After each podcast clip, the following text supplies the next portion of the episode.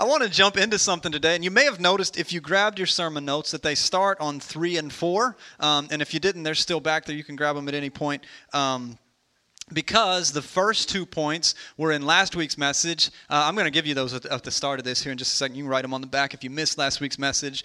Also, I'm going to speak in faith that that podcast will be up by this evening. Um, we've we've started posting a a vlog version of the message, like a 10 to 12 minute version of the message on Facebook. Uh, on Monday or Tuesday, just a, a, shareable, like kind of reminder version of this. I'm even going to aim in certain series and certain aim it at like, hey, if you've got kids or you've got other family members or something that you could sit down and say, hey, there's just like a 10 minute thing that comes out in the middle of the week. Let's sit down and start a conversation together. Uh, we sit down and watch short little videos on YouTube on our TV with our kids all the time.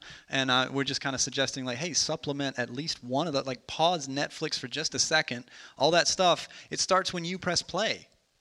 So you could not press play for a second and then go over and have a little conversation about what we're what we're talking about at church. Um, but because of that, that was all a long way of saying I didn't get the podcast up this week. I totally forgot about it because I did the vlog thing. But I'll put the podcast up too if you want to hear last week's message. Uh, we did record it and it will be available to listen to. But you won't be missing anything uh, jumping in halfway through this week. We're really kind of just talking about a filter for this question: Are you helping? So let me just start with that. Are you?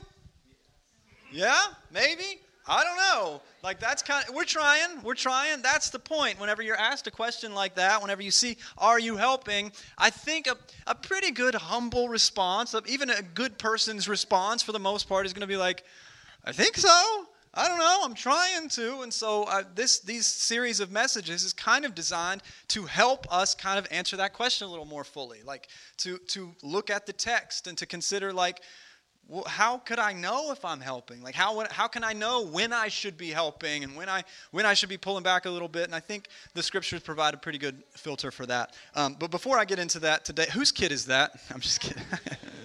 That's my baby boy in the back corner of the room. Um, another little reminder for my public service announcement at the start of this. If you don't know about new Super Mario Brothers, uh, on Nintendo Wii or Wii U, or maybe even the newest game system, then you missed out on the best part of the decade, uh, last decade. You could still uh, maybe get it or something like that. So if you if you know Mario Brothers, you know Super Mario Brothers from 1985, I think, the original, like the object of the game. Which this is when I stopped playing video games. When this stopped being the object, the object of the game was go right. Anybody with me? It's like, what are you trying to accomplish it? Whenever I look at people playing these other games and Fortnite, and I was like, what are you trying to accomplish? It's like, well, I'm building a city and I'm collecting lumber, and I'm like, no, I, I like a game that's like, what's the point here? Go that way. Um, that was uh, that, that's kind of that. But there is a new version of Super Mario Brothers that came out that was essentially the same game, except that you could have up to four people on the screen at the same time. We even, one of our parties here, whenever we got together and had some pancakes on a Sunday morning, we put it up on this screen, and you have four controllers, and you're, and it's super chaotic, and it's a little unnerving, and it's kind of, uh, but it's really, really a lot of fun. And and uh, and my daughter, in particular, my six-year-old daughter, loves to play this game with me for a specific reason. Um, now, she has gotten better and better at the game, but she loved playing it initially because she wasn't super good at Mario Brothers, and she would get to play with me. And there is a there is a, a, a button like a call that you can make in this game where you push a button and you go into a bubble where you are safe from everything and you leave the other people who are playing out there to sort of fight for you. Adeline had a habit of playing this game constantly in the bubble, right? She would she would always be in the bubble, except except when there were power ups and extra lives and coins to be collected and no danger whatsoever. She'd be like, Pop me, pop me, pop me, because you need somebody else to get you out of the bubble. See? And then she would collect all the coins and she'd get the power up and be able to fly and have the helicopter hat and all the things that make you really. And then she'd be like, All right, back into the bubble and stay there. And, uh, and it kind of occurred to me as a pretty good example um, for, for our relationship with helping, our relationship with helping each other. Now, I don't know which side of the fence you may feel like you're on in your relationships with other people, but sometimes, sometimes we're all bubble people. Um, and, and some of us know people who are like kind of stuck in bubble mode where it's just kind of like, well, I, I'm going to stay safe from everything, and then I'll just show up when I need something.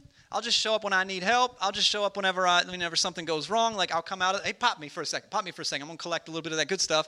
And then some of us kind of feel abused and used at times where you're kind of like, I feel like I'm doing all the work, and then you're just coming in and collecting all my coins, all my gold coins from me, right? Uh, any any uh, parents of millennials in the room be like, yeah, amen, coming and collecting my gold coins from me, right? I am a millennial, and I take offense to that. Your grins and laughter. Last week we started this conversation about are you helping, and I, and I wanted to I want to jump into this again and and consider like okay which which part of this am I? How do I balance it out? How do I become the kind of person who's not just always dependent on the help of others? How do I become somebody who's not like just abused by you know other people trying to take advantage of me? And uh, and I think maybe this is a pretty good place for us to be looking. Uh, the Apostle Paul writes to a church in Galatia around the first century, maybe around the middle of the first century, he writes in Galatians chapter 6, verse 1 Dear brothers and sisters, if another believer is overcome by some sin, and we talked about this last week, uh, you, you, who are godly should gent- gently and humbly help that person back onto the right path. I want to talk just a couple of things just to kind of catch you up with what we covered last week, the first two points. We looked at the, the first half of this, right? If another believer, when should we help? If another believer is come, overcome by sin. So when someone is overcome by some sin, that's when we should get involved. But that's complicated because it's like, well, how do, I, am I supposed to be watching to see when people might get caught up in sin? Am I supposed to be like paying attention to see if somebody might mess up? And, and, and then I'm like, step in and say, I saw that you messed up over there, so I want to see if you needed any help. But the, the best definition that I can find in the scriptures is a, of sin is, is when someone is overcome and they know it. That sin is really defined by my relationship with God and where I am in my journey and what the Holy Spirit might be speaking to me at any given moment. James chapter 4, verse 17 actually says um, that it is a sin to know what to do, to know to do right, and then to not do it. So when is someone overcome by sin? It was like, well, whenever by their own admission, they're not doing the best they possibly could. And, and maybe that's so so when do we help? You know, another way of answering this question is like when somebody asks for help. Like our our job is not the the crusading like, whoop, I see somebody sinning, I'm gonna go get involved. It's more of a like asking someone, hey, do you feel are you on the best path for your life? And if they say, Yep, then the only response that I think we have is to say, like, all right, well, you know where to find me if you need me. And if their answer is, you know, I got some stuff that I'm really struggling with, I, I feel like I could do better, then we get to say, oh, maybe, uh, maybe I could help with that. Maybe, maybe I could be of some assistance. Um, and then, secondly, who should help was the second part of that verse whenever he says, if another believer is overcome by some sin, you who are what? Do you remember the word? Godly. Um, so, who should help is, is people who are surrendered to God's Spirit. Godly is not godlike. Uh, now, eh, now, in some ways, but that's kind of a poor definition. God, it's not this, oh, I who am godly, I who am godlike. It's more of a, it's, it's better defined by that, by what Paul says next. But essentially, we landed at this place of saying godliness is really just surrendered. It's just living surrendered. It's just like, I, I am the who that should help when I am surrendered to whatever God needs me to do and, and whoever God is sending me to help. So let's keep moving into these other two questions today. Starting with question number three. And, uh, and this is where we start to get a little bit practical. All of this is a, is a little bigger than, um, than, than, practical nuts and bolts, like, okay, what do I actually do to help someone? It's a little more of defining when or when should we get involved and, and, and, and our gauging like am i actually helping? So the first blank in your sermon notes is the word how. How should i help? I think the next thing that the apostle paul lines out for us really well is how do i get involved? And how, how can i gauge whether i'm being helpful or not? He says if another believer is overcome by some sin you who are godly so there's your when and your and your who should gently and humbly get involved with a spirit of gentleness and humility. How do I help with these things in mind? In our most pious and religious and harsh and arrogant moments, when we are feeling godlike, by our own standards. You know what I'm saying? That like whenever we are feeling like, aha, I will swoop in and make the difference here. Aha, I will swoop in and tell them the ways that they are screwing up so that I can fix them. I will. Like when we are feeling that, I think the Apostle Paul and, and even more importantly than the Apostle Paul's opinion and the, the Apostle Paul's writings here, even more importantly than that, the character and nature of Jesus Christ would remind us that all of our swooping in should be gentle and humble.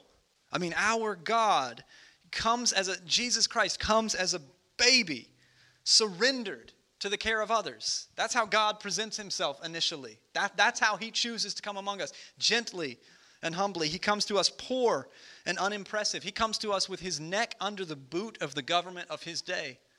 Not, not, the, not the boot on the neck, like we might have expected. Not the one throwing his authority and throwing his weight around, but the one who actually has his neck under the boot of the government of his day. He touches the skin of the sick and the contagious and the ceremonially, ceremonially unclean. This is gentle and humble. He spends most of his time speaking directly to and not down at the outcasts of his society. He goes into the homes of criminals and he eats their food and he drinks their wine. And when they run out of wine, he makes more, right? This is Jesus, this gentle and humble presence throughout all of it. He washes the feet of those who would sell him out.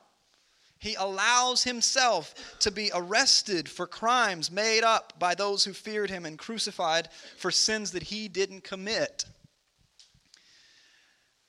If the Galatians chapter 6, verse 1 makes you uncomfortable whenever you see Paul saying, All right, when you see another believer, when you see somebody caught up in sin, you who are godly should intervene. You guys should get involved. Does the image of Jesus, is that what makes that version, uh, that verse uncomfortable for us? Because we're like, because we're picturing a God who gently and humbly steps into people's situations, steps into their messes? Or is it because we have this other version of things that doesn't look like Jesus at all? Is it because we, we know of a type of, of, of Christian and maybe well meaning people and maybe people who really, really love God and really love people, like really wanting to step in and control others, right? That's kind of the fear, but but the character and nature of Jesus speaks to it's so clear to me that he speaks that when we're thinking about helping someone, we're gauging, am I helping? Are you helping? Gentleness and humility of our Savior is how things are defined by him. Um, you may not know this about me, but uh, I went to Marshall University. We are. we are. Um, I are. I are Marshall. Um, and I got a, a, degree in, in counseling. And how does that make you feel? That's, still got it. Uh, still got it. And as I was finishing up the degree, there was this kind of recurring theme uh, among my professors and, and especially among the, uh, the practitioners and the people that I got to do internships with and work with in the field. There was a, a, a theme that I found frustrating. Um, but proved to be very helpful and very true. They would constantly, over and over and over again, and if you know anything about psychology and especially interventional, interventional psychology and counseling relationships, there is a, a recurring idea. They will tell you over and over and over again don't give advice. You are not here to advise. You are not here to give advice. Now, when I was 20 years old, and uh, and knew how the world worked. Uh, I don't know how it works as well now at 33 as I did when I was 20. But when I was 20, I got it. Uh, I knew. And when I was being told by practitioners and experts in their field that I shouldn't give advice, my initial instinct was like, yeah, but you don't know what kind of advice I have to give, uh, right? You don't know.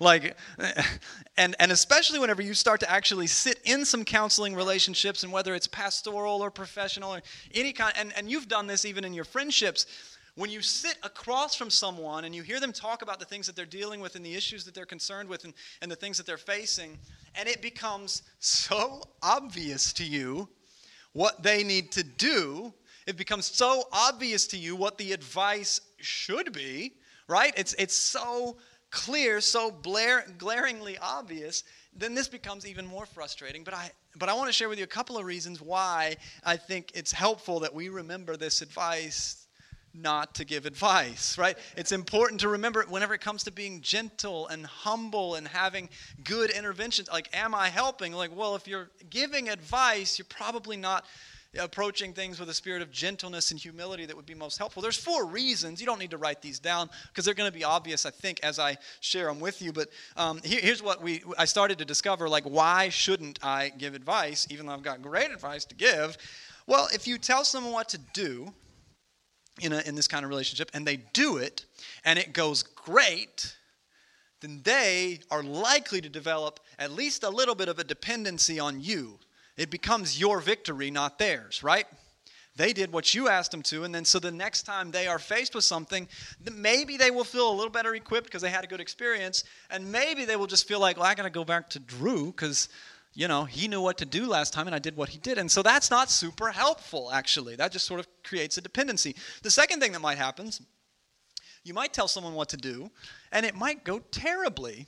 And then they're going to blame you for it. Now, that one caught my attention when I was 20 years old. I was like, oh, yeah, I guess that is possible. And I don't want that. I don't want, you know, something coming back around to me. It was like, you told me that I should and I shouldn't have. Um, so there's two things. If you tell somebody what to do and they do it, like, either they're going to do it and it'll go great and you'll get the credit, or they're going to do it and it'll go bad and you'll get the blame. Neither one of those is very helpful. Third reason, you might tell someone what to do and they might be like me and say, "Well, who the heck are you? And uh, why do you why do you think you're going to tell me what to do?" And they're not going to do it. That's not helpful either, is it? Right? So we've all kind of seen those three. And then the fourth thing, and probably the most now, if any of these connects with you, great. Um, but I would say the fourth one probably applies the most. It's probably the most important, you never know everything there is to know. Why shouldn't you give advice? Because you're only getting little bits and pieces of somebody's life. Why is it not our job to step in as the Christian, to step into another Christian's life or, or into an unbeliever's life and say, like, here's what you should do? Because, I mean, you don't know. You don't know what they're dealing with. I mean, I hate to, to, to, to take it this heavy, but just as a, a pretty good example, I think, of this, just to, to, solidify it, and then maybe you can find some, some less heavy versions. But I mean, I've, I've counseled with people and worked with people who had chemical dependencies. And, uh, and anybody's initial instinct is like, well, just kick the stuff, right? Just quit it. But it's easy to see how that kind of advice might put someone in the hospital. That kind of advice might kill someone. That really might, you might not know everything there is to know to those of us who maybe aren't addicted at the moment. It's like, well, just quit doing the thing that is bad for you. That might be bad advice. And it's easy to see how everybody's life is a complicated web of things. And no matter how obvious, oh, just leave them. Just walk out. Oh, just quit the job. Oh, just, you know, pay off the debt as quickly as possible. And what, like all the things that may seem like really obvious solutions might not be the best way. And so the most helpful thing is to step into people's lives and situations gently and humbly and, and, and ask questions and try to help them discover the thing that God may want to communicate to them. And, and hopefully we, we would be open to that, right? That's why one of the first parts of this filter was you who are godly. Who should get involved? Only people who are willing to surrender to the leading of God.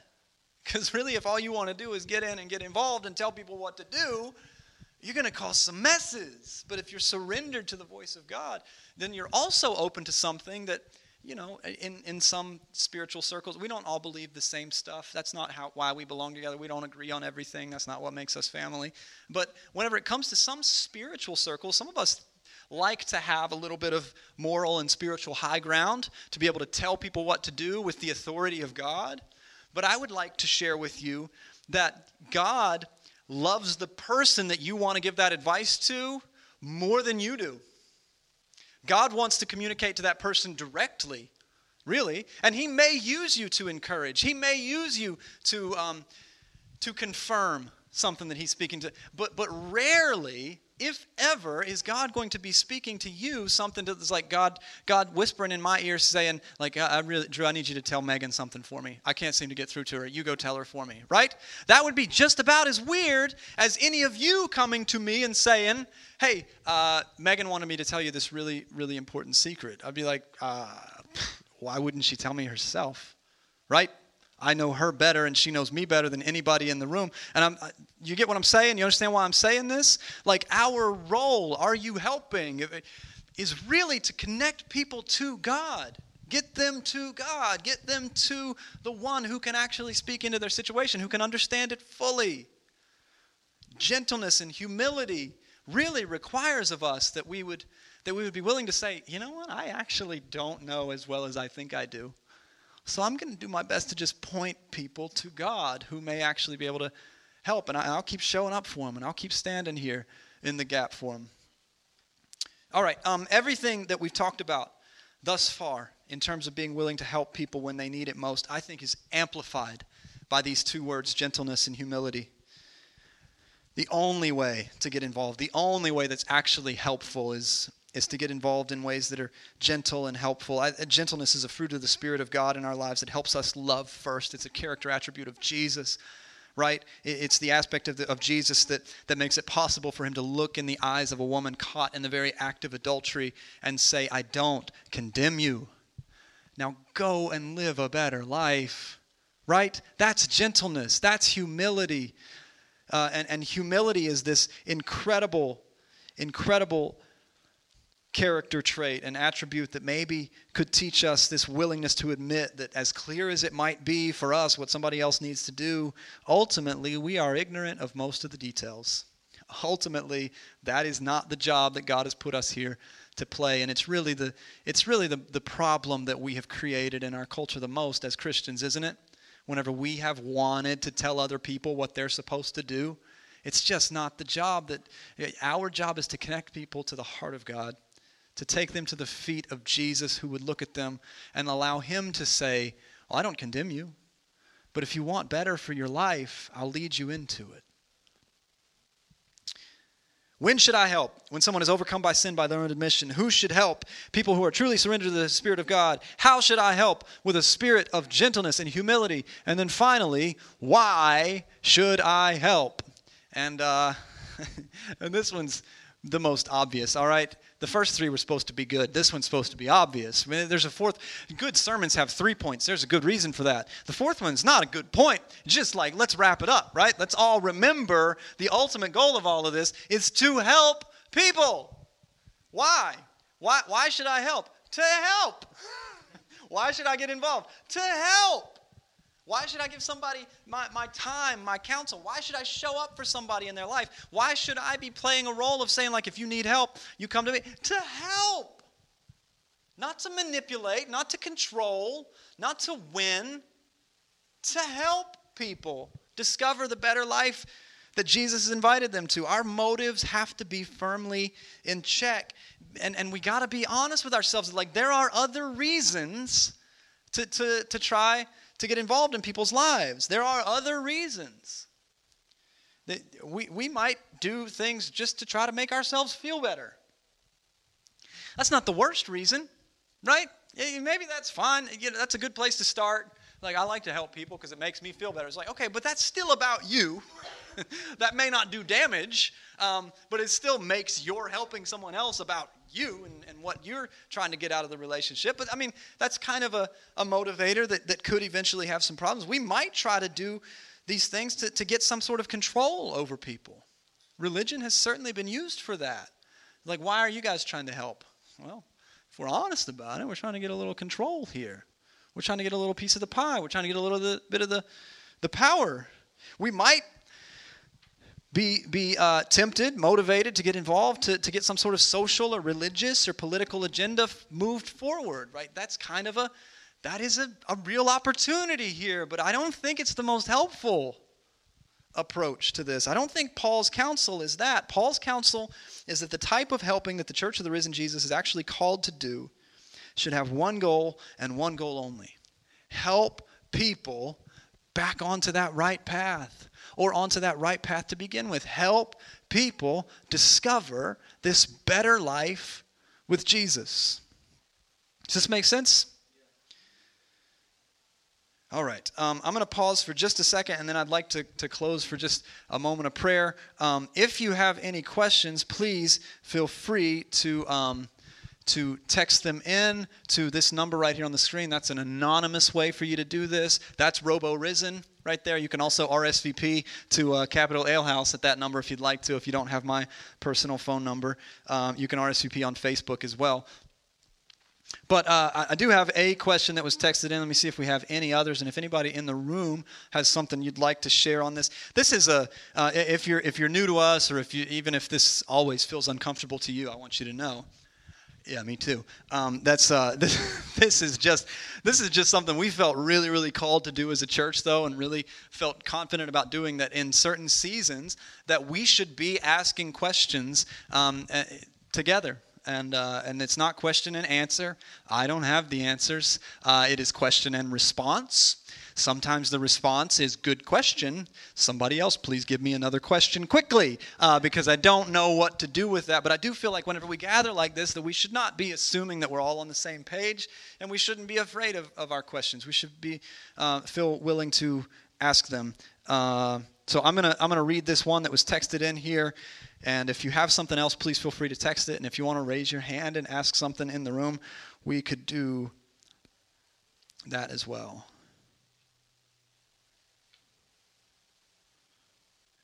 First question is on World 6, the boss of Super Mario Brothers, how do you beat him? Um,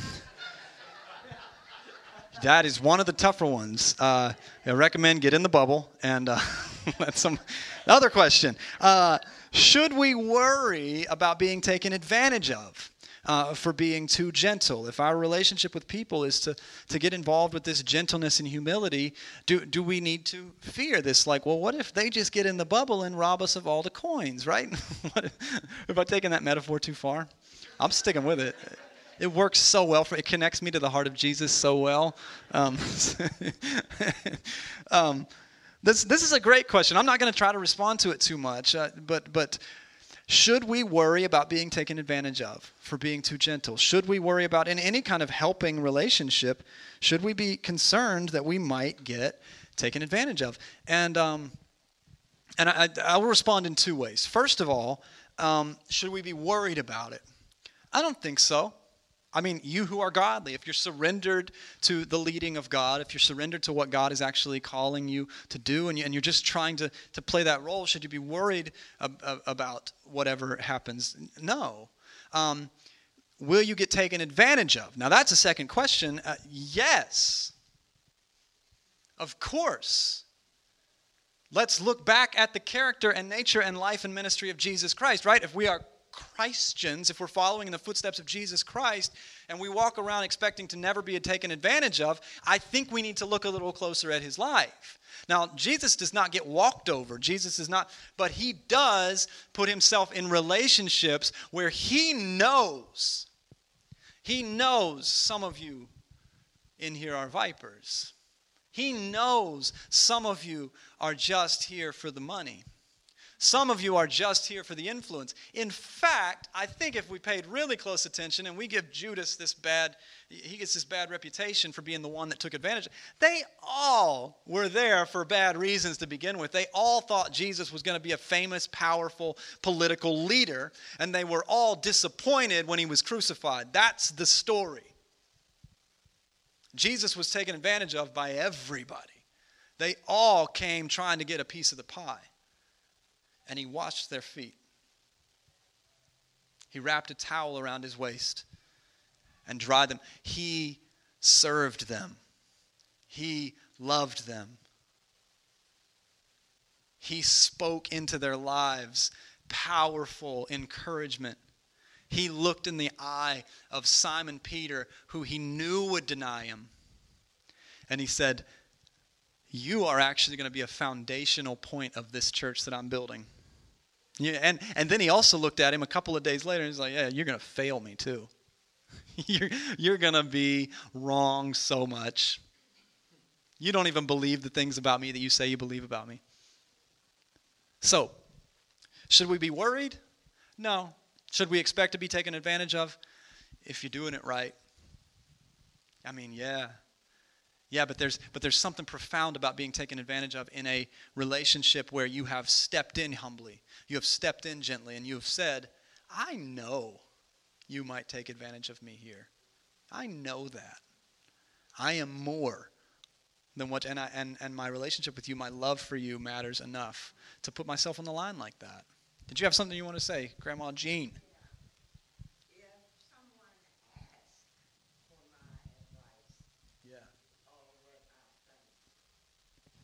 Great. Yeah, is that the end of the question? if someone asks, yeah, right, do I give my advice when someone says, yeah.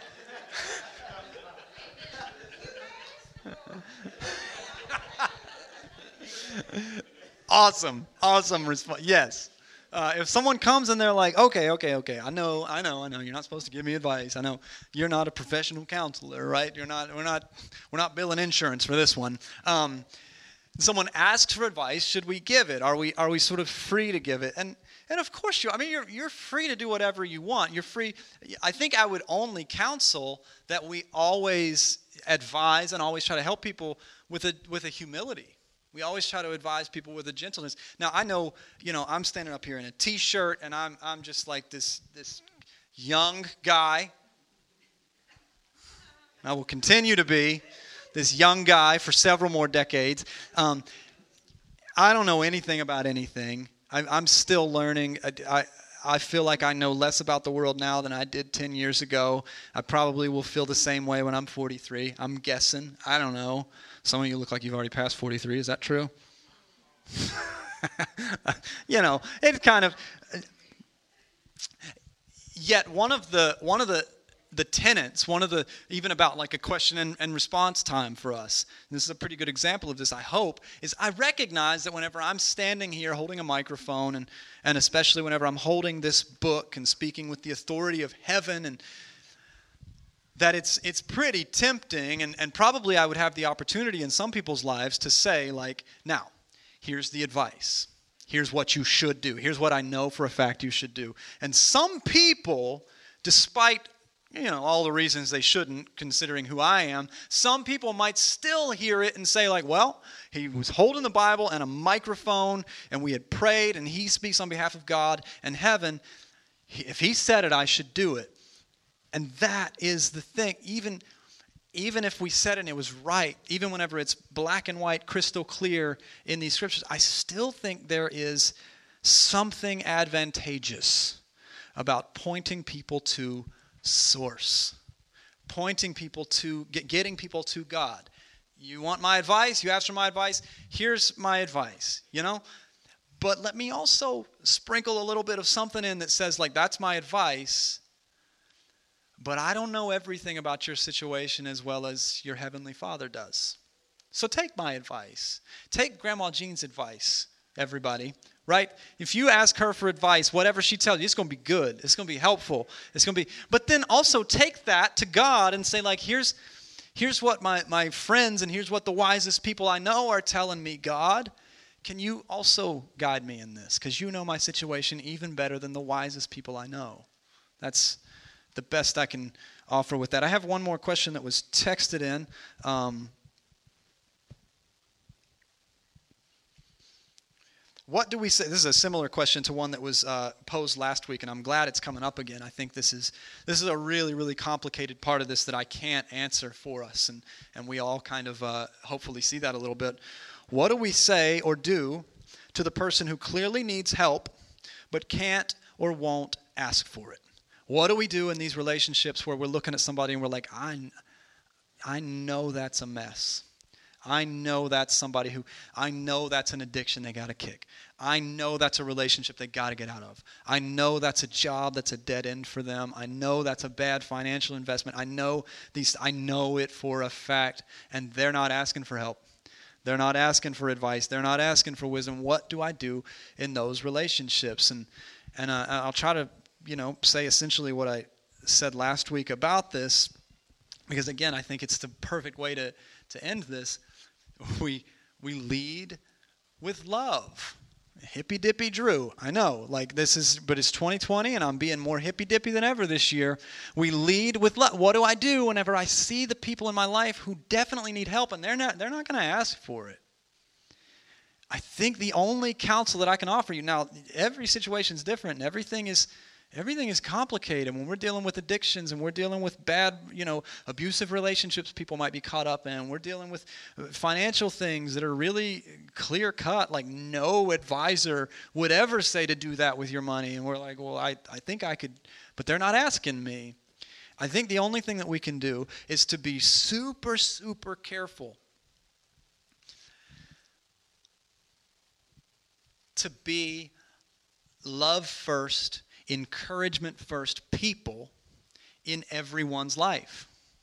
Like when somebody really, really needs help and they're really screwing up their life, and, and we're thinking, and they don't even know it.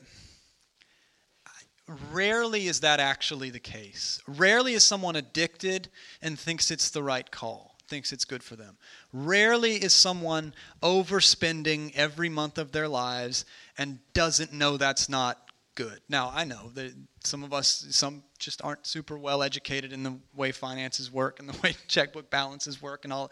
Uh, I know that, but rarely is that the case. And so I think us being able to play a role of like, I see the messes in your life. And I love you anyways. And then I want to be here to help if you want to change. And if you don't want to change, I can't force you to change. That's and that's largely why, you know, there's evidence on either side of this, but it's largely why uh, intervention types of things. What, is that what that's called? What was the show uh, where when all your friends come around in a circle and they're like, "Surprise, we're going to fix you today." What's that called? An intervention. Okay, yeah, that's this is capital I intervention. That's why they're not super effective statistically. You can't force someone to want to make changes, and so I, I think I think that, you know, and again, this is one of those areas where I'm kind of like, if I had a loved one who was addicted and not willing to admit it and not seeking help, you know, I'm not going to be standing idly by and saying, like, well, whenever you're ready, I'll be here. But I would hope that I would hope that I would always be seen as someone who's not judging them in their mess. I would hope that I would always be seen as someone who's not disappointed Maybe I would be seen as someone who's broken for them, hurting for them, wanting what's best for them. But do you see the, you, you know that there's always a line there, right? You know there's always this like, I want what's best for you for you. And that's the, that's the thing. Interventions often become about us. They're like, look at what you're doing to all of us. And it just doesn't seem to work that way. But when an intervention is love first and it's show up and it's like, man, we just don't think, we think you're more than that. We don't condemn you. But we, we think you're, we think you're worth more. If you want to take some steps towards a better life, we want to be here to help you do that. Does that make sense? And I mean, that's, I know it gets more complicated whenever it's it's scary stuff like drugs and it's scary stuff like really um, crippling debt and issues like that. And it's really it's scary stuff like bad relationships that could wreck your life for a long. I know, but at the in the grand scheme of things, it's just the gospel all over again. It's just what we're doing here as a church. It's just we're just constantly like reaching out to people and saying, "Hey, we won't condemn you, but if you want better for your life, we'll try to help you find it." That's all any of us are trying to do here. All right, I want to um, close with just a word of prayer and. Uh, and then we'll be on our way. Does uh, Megan, you have anything you want to share? Anything you throw in at the end of this?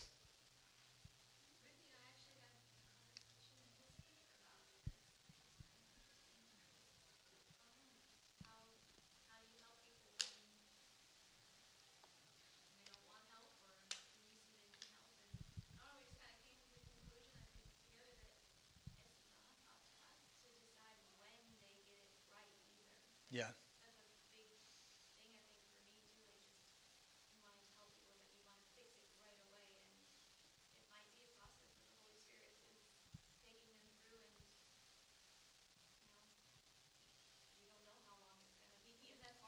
Yeah.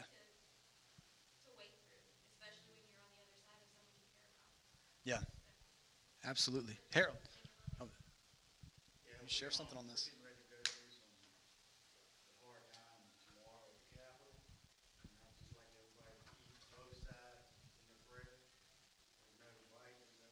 Yeah. It's just people. Absolutely. We want to, um, uh, and I'm, I'm, appreciate you reminding me of that because I wanted to pray about that today. And, and you know, we, here we are. Um, you know, this was uh, when we when we founded Risen Church. There was uh, it was shortly after what happened in Charlottesville. We and and we kind of went back and forth a little bit. Megan and I talked about it. it was like, do we address that on like the first day of a church? And and um, and now here we are uh, a few years into this and a few years down the road, and we're seeing like the the issues that the centuries of issues were not resolved in the last two years. That we still have these issues of race and issues of of um, the things that divide us and the different ways that we see the world. And man, I, how far would gentleness and humility go? How how far would it go for the church of the risen Jesus to just um, show up in prayer, show up in, you know, for those who feel led to be present and led to be involved in those fights, uh, and they are fights, um, that they would show up in a, in a spirit of gentleness and humility, that they would show up saying, I have my beliefs, I have the ways that I see it, um, but I might be wrong. I've been wrong before. Like, what? What beauty would come from that if we were really to follow in the footsteps of our Lord and Savior, um, to just have humility about it. But let's let's pause. Let's pray for each other, and and then let's uh, and then after we pray for ourselves as a family, that we would take a moment to pray for our city, for our fellow brothers and sisters here. Heavenly Father, thank you, God, um, for your word today. I pray it was spoken clearly.